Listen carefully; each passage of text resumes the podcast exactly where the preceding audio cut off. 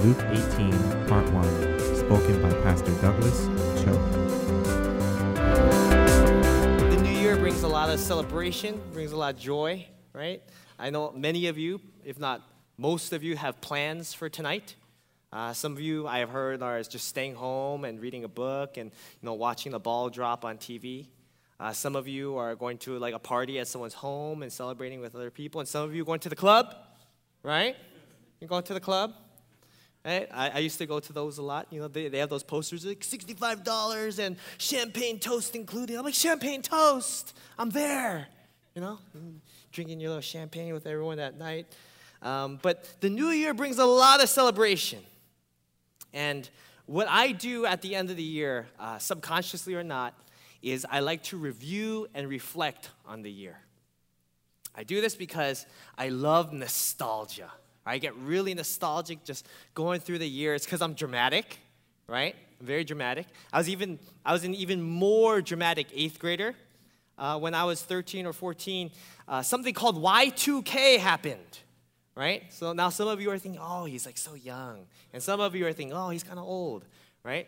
But Y2K happened, and it was like the most drama I had ever heard in my life, right? The Time magazine had an article on it. The world was supposed to end, and I was explaining the nines are becoming zeros, and we don't know what to do, right? This crazy crisis.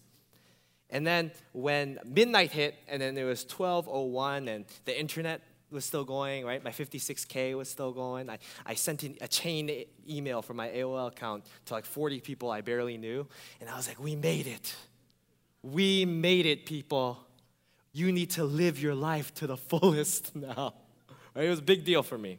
Big deal.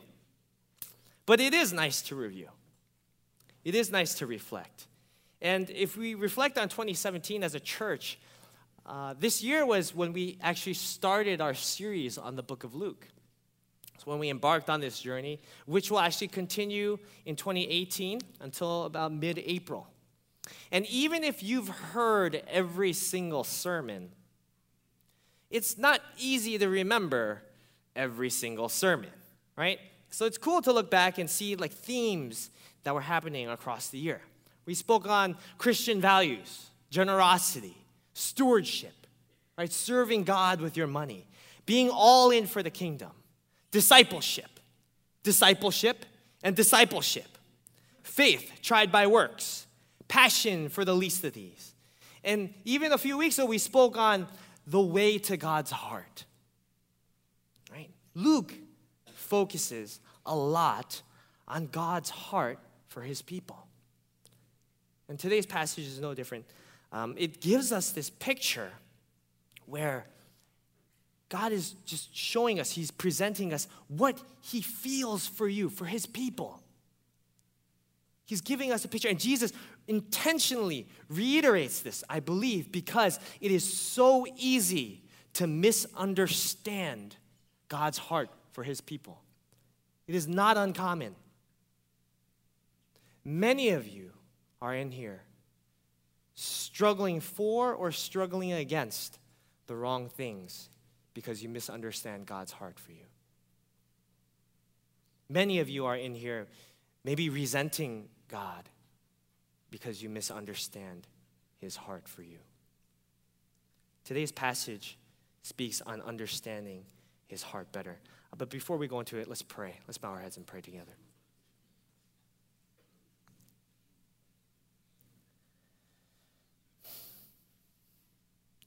Father God, just thank you, Lord, for this time that we have together to be a church, to be your body. We thank you for this year, Lord. We thank you and we praise your name for the victories and the blessings that we've received, Lord. And we lift up our cares and our anxieties to you as well, Lord God. Help us to trust in your hand, Lord. Help us to trust in your word, God. So I pray that there would be less of me, more of you, Lord, and that you would speak to your people that, Lord, you would whisper encouragement to them, Lord God, and you would gently bring them to their knees. That, Father, we would be a people that are after your own heart, Lord God. In Jesus' name I pray. Amen. Our passage comes from Luke 18, verses 1 through 14. Verse 1 Then Jesus told his disciples a parable to show them that they should always pray and not give up. He said, In a certain town there was a judge who neither feared God nor cared what people thought. And there was a widow in that town who kept coming to him with the plea, Grant me justice against my adversary. For some time he refused, but finally he said to himself, Even though I don't fear God or care what people think, yet because this widow keeps bothering me, I will see that she gets justice, so that she won't eventually come and attack me. And the Lord said, Listen to what the unjust judge says. And will not God bring about justice for his chosen ones, who cry out to him day and night? Will he keep putting them off? I tell you, he will see that they get justice and quickly. However, when the Son of Man comes, will he find faith on the earth? To some who were confident of their own righteousness and looked down on everyone else, Jesus told them this parable. Two men went up to the temple to pray, one a Pharisee and the other a tax collector. The Pharisee stood by himself and prayed, God, I thank you that I am not like other people, robbers, evildoers, adulterers, or even like this tax collector. I fast twice a week and give a tenth of all I get. But the tax collector stood at a distance. He would not even look up to heaven, but beat his breast and said, God, have mercy on me, a sinner. I tell you that this man, rather than the other, went home justified before God. For all those who exalt themselves will be humbled, and those who humble themselves will be exalted. It's the word of God. In this first part of our text, Jesus introduces a widow and a judge. For those of you who don't know, back in those days, judges were responsible for justice and judgment, right? They were responsible for bringing God's shalom to the community, God's peace to God's people, right? So it makes sense that they should care about God's people. Also, this judge is supposed to fear the Lord. If we look in Second Chronicles, uh, Jehoshaphat gives a command to judges: "Let the Lord's, uh, let fear of the Lord be upon you." So we can kind of assume this judge is not very good at his job. Um, he is supposed to be representative of God's judgment. So caring after these people is part of the job description. The widow, on the other hand, is the oppressed she is not taken care of. Uh, she's looked down on in society. Uh, oftentimes, widows were not able to inherit their husband's estate, right? And much less work or find work to support themselves. So it makes sense for this widow to be approaching a judge. The two are extremely different, but the key difference here is that one is in power and one is powerless. Right, we see this a lot in Luke. One is elevated and one is lower, and then there's a reversal. Right? We could even say that this widow's not a very good widow. If we look at verses 3 to 5. And there was a widow in that town who kept coming to him with the plea, Grant me justice against my adversary. For some time he refused, but finally he said to himself, Even though I don't fear God or care what people think, Yet because this widow keeps bothering me, I will see that she gets justice that show that so that she won't eventually come and attack me. Right? This widow got this judge shook. Right? Because she is coming to him and she is coming. You gotta imagine like Oprah coming to the door. She's like, grant me justice now. Right? It's much like in chapter 11 with the friend banging on the door, on his neighbor's door for bread right? It is not a soft, it's not a gentle cry for justice. It's very strong, very aggressive. And this judge is like, you know, this, this lady's crazy. You know, in, in Korean, that's 조금 미쳤어. You know, this lady is 조금 미쳤어. So what I'll do, I'll give her justice so that she doesn't hit me. Right? And then it concludes this widow is given justice from a bad judge. And it continues at verse 7 And will not God bring about justice for his chosen one, who cry out to him day and night? Will he keep putting them off? I tell you, he will see that they get justice and quickly. There are two things that are extremely clear here. Extremely clear.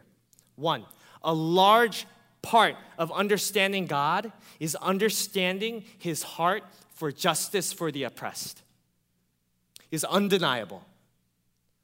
A large part of understanding God is understanding his heart for justice for the oppressed. Right?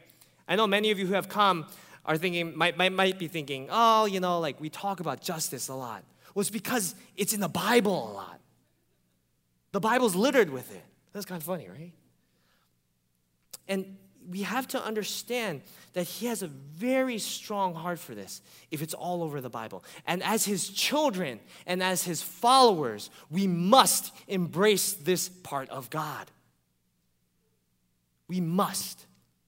And if you want to know what it looks like when you keep faith and being a disciple apart from his heart for the oppressed, there's a very clear picture for you, very biblical picture for you in Amos 5, where Israel has forgotten what it's like to take care of the least of these. I'm reading from Amos 5 21.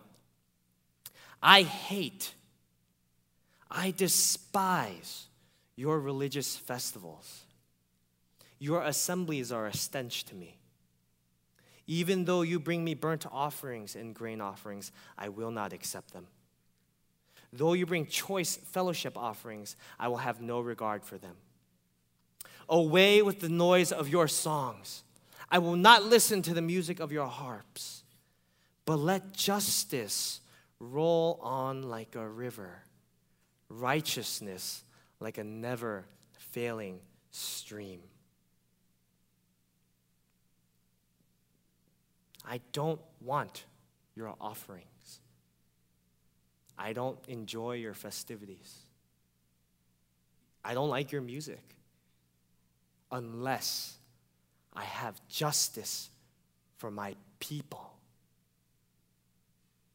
This is God's heart for the oppressed. And this frightens me. This frightens me for our church and our nation. It's ironic we're talking about a judge and an oppressed woman. Because this past November, nine women came out and accused Roy Moore of molesting and groping them, some of them when they were in their young teens. And don't lose me here, don't lose me here. I am not saying that I know he did all of it, right? Let's get that out of the way. You can quote me on that. I am not saying that I am sure he did all of it. For our purposes, let's say he did none of it. Let's say he is completely innocent for our purposes. What disturbs me, what scares me, is that there are self professed, God fearing Christians who can come to the conclusion and say, oh, even if he did do it, he only touched them over her clothes, so it's not a big deal. It's 조금 미쳤어. It's 조금 미쳤어. And I'm not making any accusations here, all right? Because in my heart, if this man did do it and he repented and he reformed, you know, glory to God because God, he, he rejoices in the repentant, right? He loves that. But all of this is just to say, missing God's heart is not that hard and is not that uncommon. Right? You have to ask yourself, what is your faith built on? What is your faith built on? Right? Like, where do you get what you know about God from?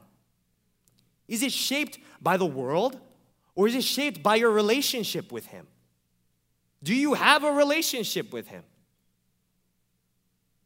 Or is, is your relationship of what you know about Him shaped more by TV and media instead of what you actually hear from God when you pray?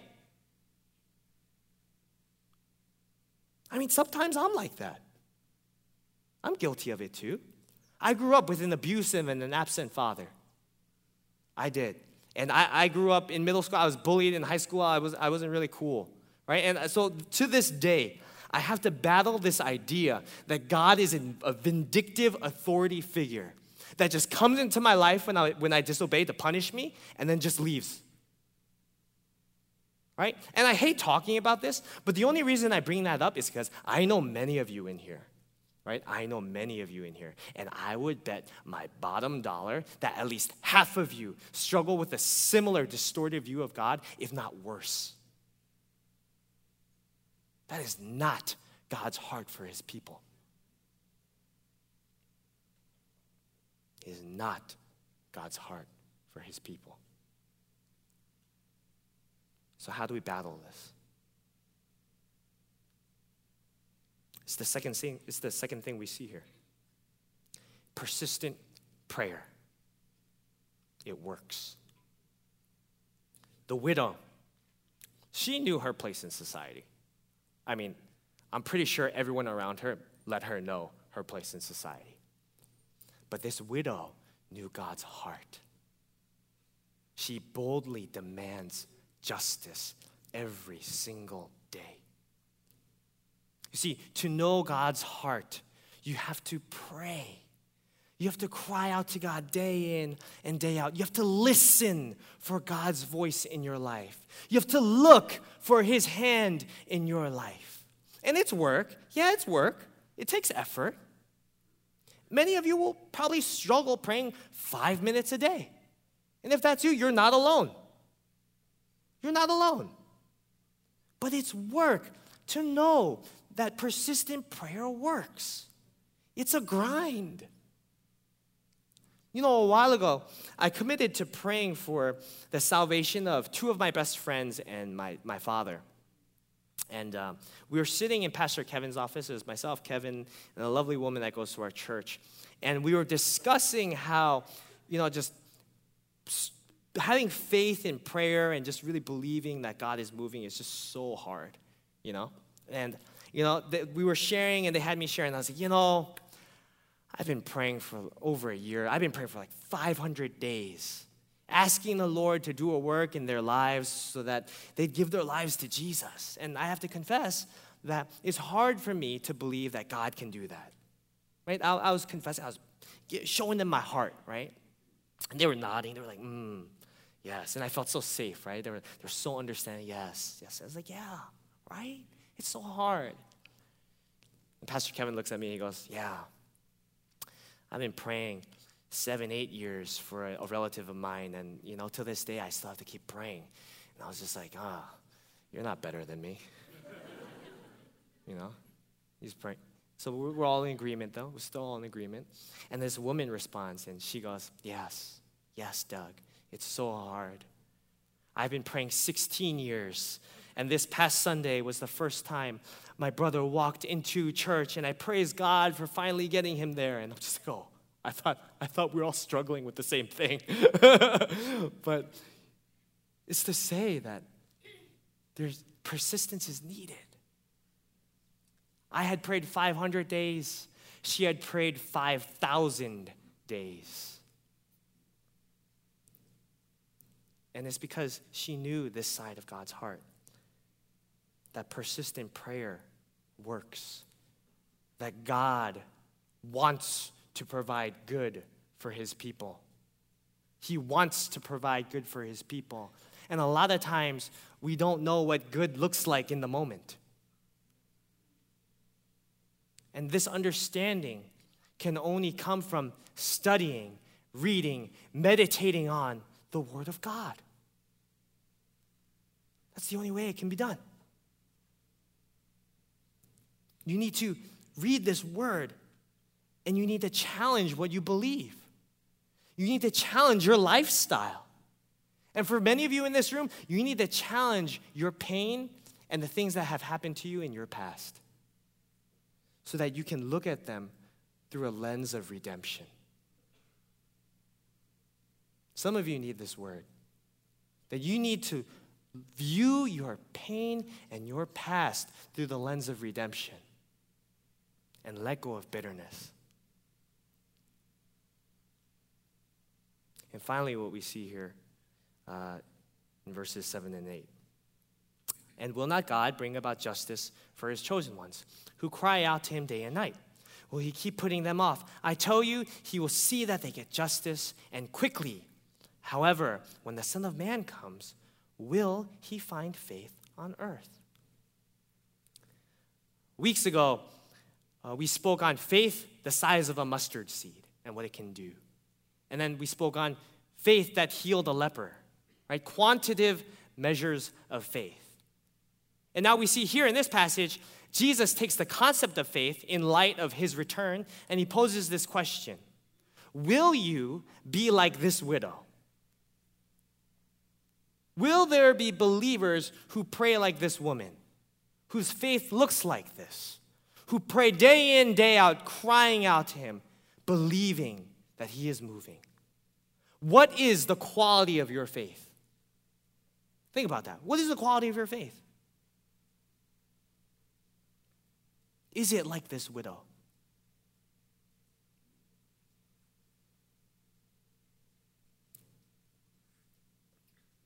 But Jesus doesn't stop there. He continues this teaching and he introduces two other characters, right? The tax collector and the Pharisee. And I, I believe this passage is related to the previous one because he is continuing to show us God's heart for his people. Again, it's two individuals, two different statuses, except this time, uh, one, uh, there's like a different posture, both physically and spiritually, in both of them, right? So we see this Pharisee. He's very righteous, he's very obedient, he's well known for being respected, right? We know, we know Pharisees. And then there's the tax collector, who is infamous for cheating people, often called a traitor to his own people. And this Pharisee, we have to imagine, as he prays, his hands are probably lifted up like this. His head is up to the sky, because this was common practice back in those days for prayer. And he says, God, thank you for not making me like other people, like robbers, evildoers, adulterers, and like this tax collector. I fast twice a week, and I give a tenth of all that I have. He's pretty arrogant to say the least. But do not dismiss this Pharisee just because he has the title Pharisee. Do not dismiss him, because this can apply to anyone and the Pharisee within us. Right? How easy it is to assume your own righteousness when your life looks righteous. How easy it is to find someone who's not as good as you or doesn't seem like they're doing as well as you right now. Do not dismiss the Pharisee. But notice his contempt for the tax collector. Thank you, God, that I'm not like him. Thank you, Jesus, that I'm not like him. How backwards is that? But it's so easy for us to say that. All is to say, God's heart is lost on this man. Because a true relationship with the Father will drive you towards people. It will drive you towards the sinner. It'll drive you towards the oppressed, not away from them. That is God's heart for his people. Jesus reminds us of this many times throughout Luke. Right? The one who can forgive will be forgiven. Those who know they are forgiven much will love much. But religiosity drives this man away from the tax collector, and he can't see past himself. It's tragic. And then we have the tax collector's prayer. You know, he stands afar, his head is kind of down, he can't look up to the sky, and he beats his breast and he says, God, have mercy on me, a sinner. Have mercy on me, God, a sinner. He is grieved of his sin. He's grieved by what he's done. And that's all that needs to be said. There's no fancy words, there's no grandiose gestures, there's no promises made. His prayer ends there. And Jesus says the tax collector leaves justified in the eyes of God because he was humbled by the weight of his sin. Family, did you know that your repentance to God is actually your declaration of love to him? Your repentance to God is actually your declaration of love to him. when it's fueled by grief of betraying and hurting the one who loves you and gave you everything rather than fear of punishment, you declare your love for him. Because Jesus' mission was one birthed out of love, right? It, was, it came out of love, and this love is what ter- in turn satisfied judgment. And that's God's heart for you. That's God's heart for you. Luke 15, 7. I tell you that in the same way, there will be more rejoicing in heaven over one sinner who repents than over 99 righteous persons who do not need to repent, because repentance is so sweet to the Lord. Because in your grief, in your humility, you are declaring to God, God, I love you more than any of these. God, I love you more than I love myself. Of course, that brings him joy.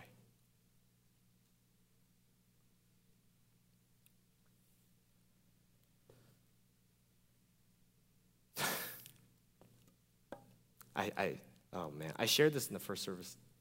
It was, it was hard, but still kind of hard. Um, I have a lot of uh, painful memories from when I was younger. Um, I remember when I was six, uh, my, my dad used to hit my mom. And I remember because she was a night shift nurse, uh, she would be getting ready and she would be in her room crying at the foot of her bed, and I, I would walk over to her, and you know, I'm six. I, I don't know what to say, so I'm just sitting there. And I, I'm, I'm just asking, Mommy, are you okay? And th- that moment, those moments affected me so deeply, and the things that he said to me and what he did as I grew up, they, they hurt me. So I grew up resenting him. I really did. I hated this man. Uh, and I went to college just with resentment, rebellion. And it, it, what messed me up even more was that I, I could still feel his influence on my life because I was just trying to do everything opposite of what he stood for. Right? He still controlled me. I felt like he was driving me into this corner. Uh, later on in college, I found God and um, I started praying a lot started praying a lot. Um, you know, I would, I would pray prayers like, God, change this man. You know, like, would your glory come and pierce his heart and would he just be born again and changed? And, you know, I would pray these prayers and I, I would pray that and still hold this resentment. Uh, one, one time when I went home, I, I was in my room just doing my thing. And he comes home a little, a little drunk and he slams the garage door. He stomps up the stairs. He slams the bathroom door, slams the bedroom door, slams another door. Finally, he comes into my office and he goes, Hey, didn't you hear me come home? And I was like, Yeah, yeah, I heard you. So, yes, why didn't you say hi? I looked at him and I, I wanted him to know how much I didn't care. And I said, Because I don't care. And right when those words fell off my lips, he went berserk and he just went on this frenzy. And, you know, I rolled my eyes and I was like, typical. Well, during this time, God showed me his heart. Um, I went back to school and uh, my, my small group leader, he came to me. He said, I have a word for you from the Lord. And I was like, Oh, do you now? Give me, give me this word from God that you have. And he says to me, He says, Your faith is extremely selfish. God doesn't exist to serve you.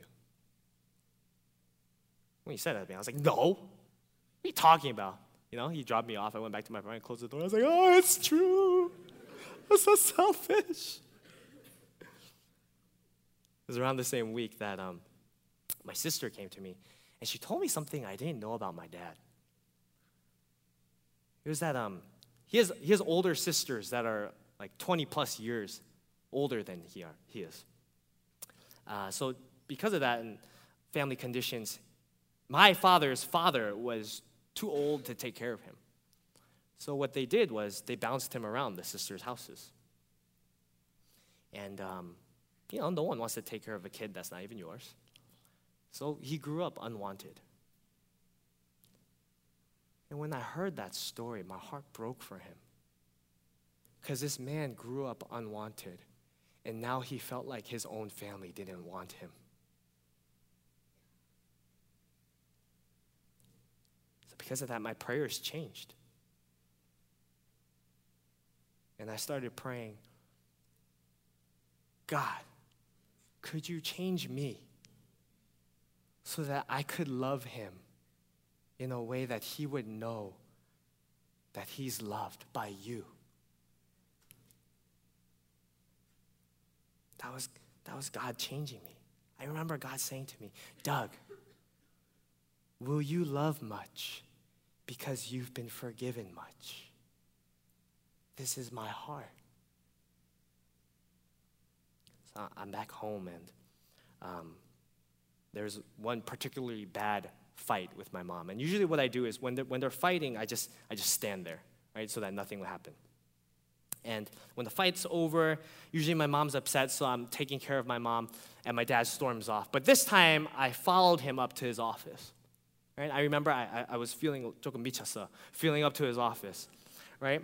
And he's in his office and he's like breaking things. I remember he we had this like metal sheet that was like the cover of our copy machine, and he was hitting stuff with it. He was so mad, and like I had to like kind of like fight through that, and I, I, I have the cuts on my hands from it still.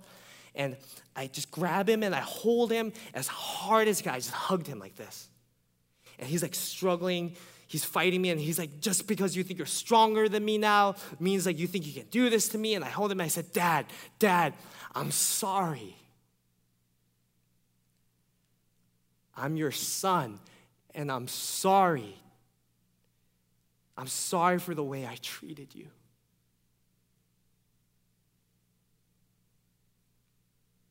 I love you. And I'm sorry. I never thought I would apologize to him for that. But ever since then, our relationship has never been the same. I love that man in ways that I could have never thought I could. And that's because when you follow God's heart, your life will be transformed.